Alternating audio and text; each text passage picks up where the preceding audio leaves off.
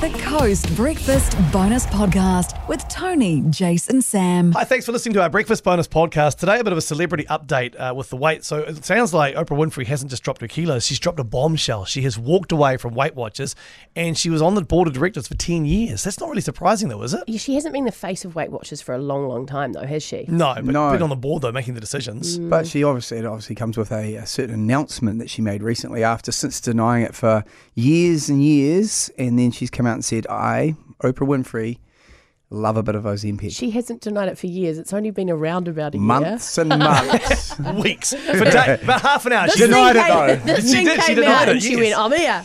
Yeah. Um, interesting because there's something about the talk show Queens because I was just reading last night as well.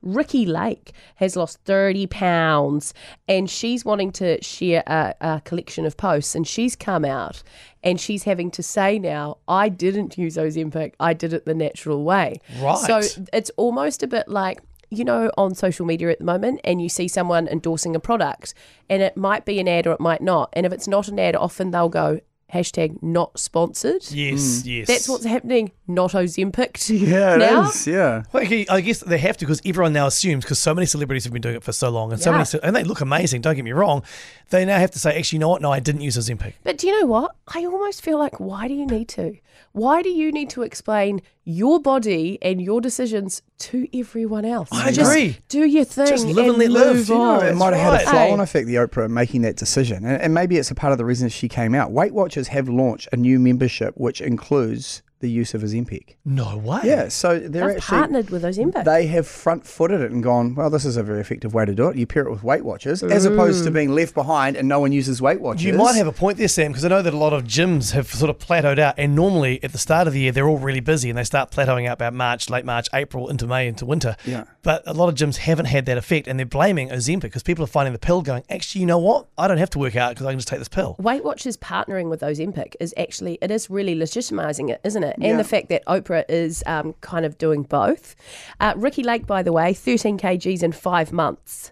Wow. Good heavens. on her. Did it the, did it the old fashioned way, Yeah. the um, the hard working way. That's it. That's it. Heavy weights. way, She's isn't it? no Oh cheat, is she? It's like- he's saying, to- well, no, he's, you st- I still feel people uh, for people. What With, if we joking. just say you do you? I'm joking. yeah. so like people with diabetics, and this is why Ozempic came about because it was for uh, uh, you know um, obesity caused by diabetes. Yeah.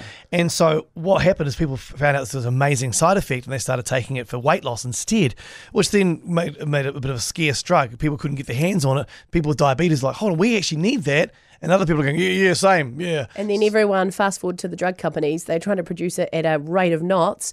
But, you know, if you've watched the docos on like the Sunday program here in New Zealand on TVNZ, the, it's 50 50. Half of them say, it actually, I feel like it killed a loved one. They were so, so violently ill. And the other half say, best thing, it's changed my life. Some lady who had a disease where the bottom half of her body swelled up, um, she's never been able to fix that until now. yeah. That's why she had Alventitis from the waist down, right? Yeah, yeah, yeah. You can't, you can't, I can't criticize it. I just think if, if it helps someone live a better life, then fantastic. Exactly, that's right. So you again, I think we go back to the live and let live. You do you, but these celebrities coming out and giving us updates, you don't have to. You don't have to do that. Thanks for listening to the Coast Breakfast Bonus Podcast. Get your day started with Coast's Feel Good Breakfast. Tony Street, Jace Reeves, and Sam Wallace.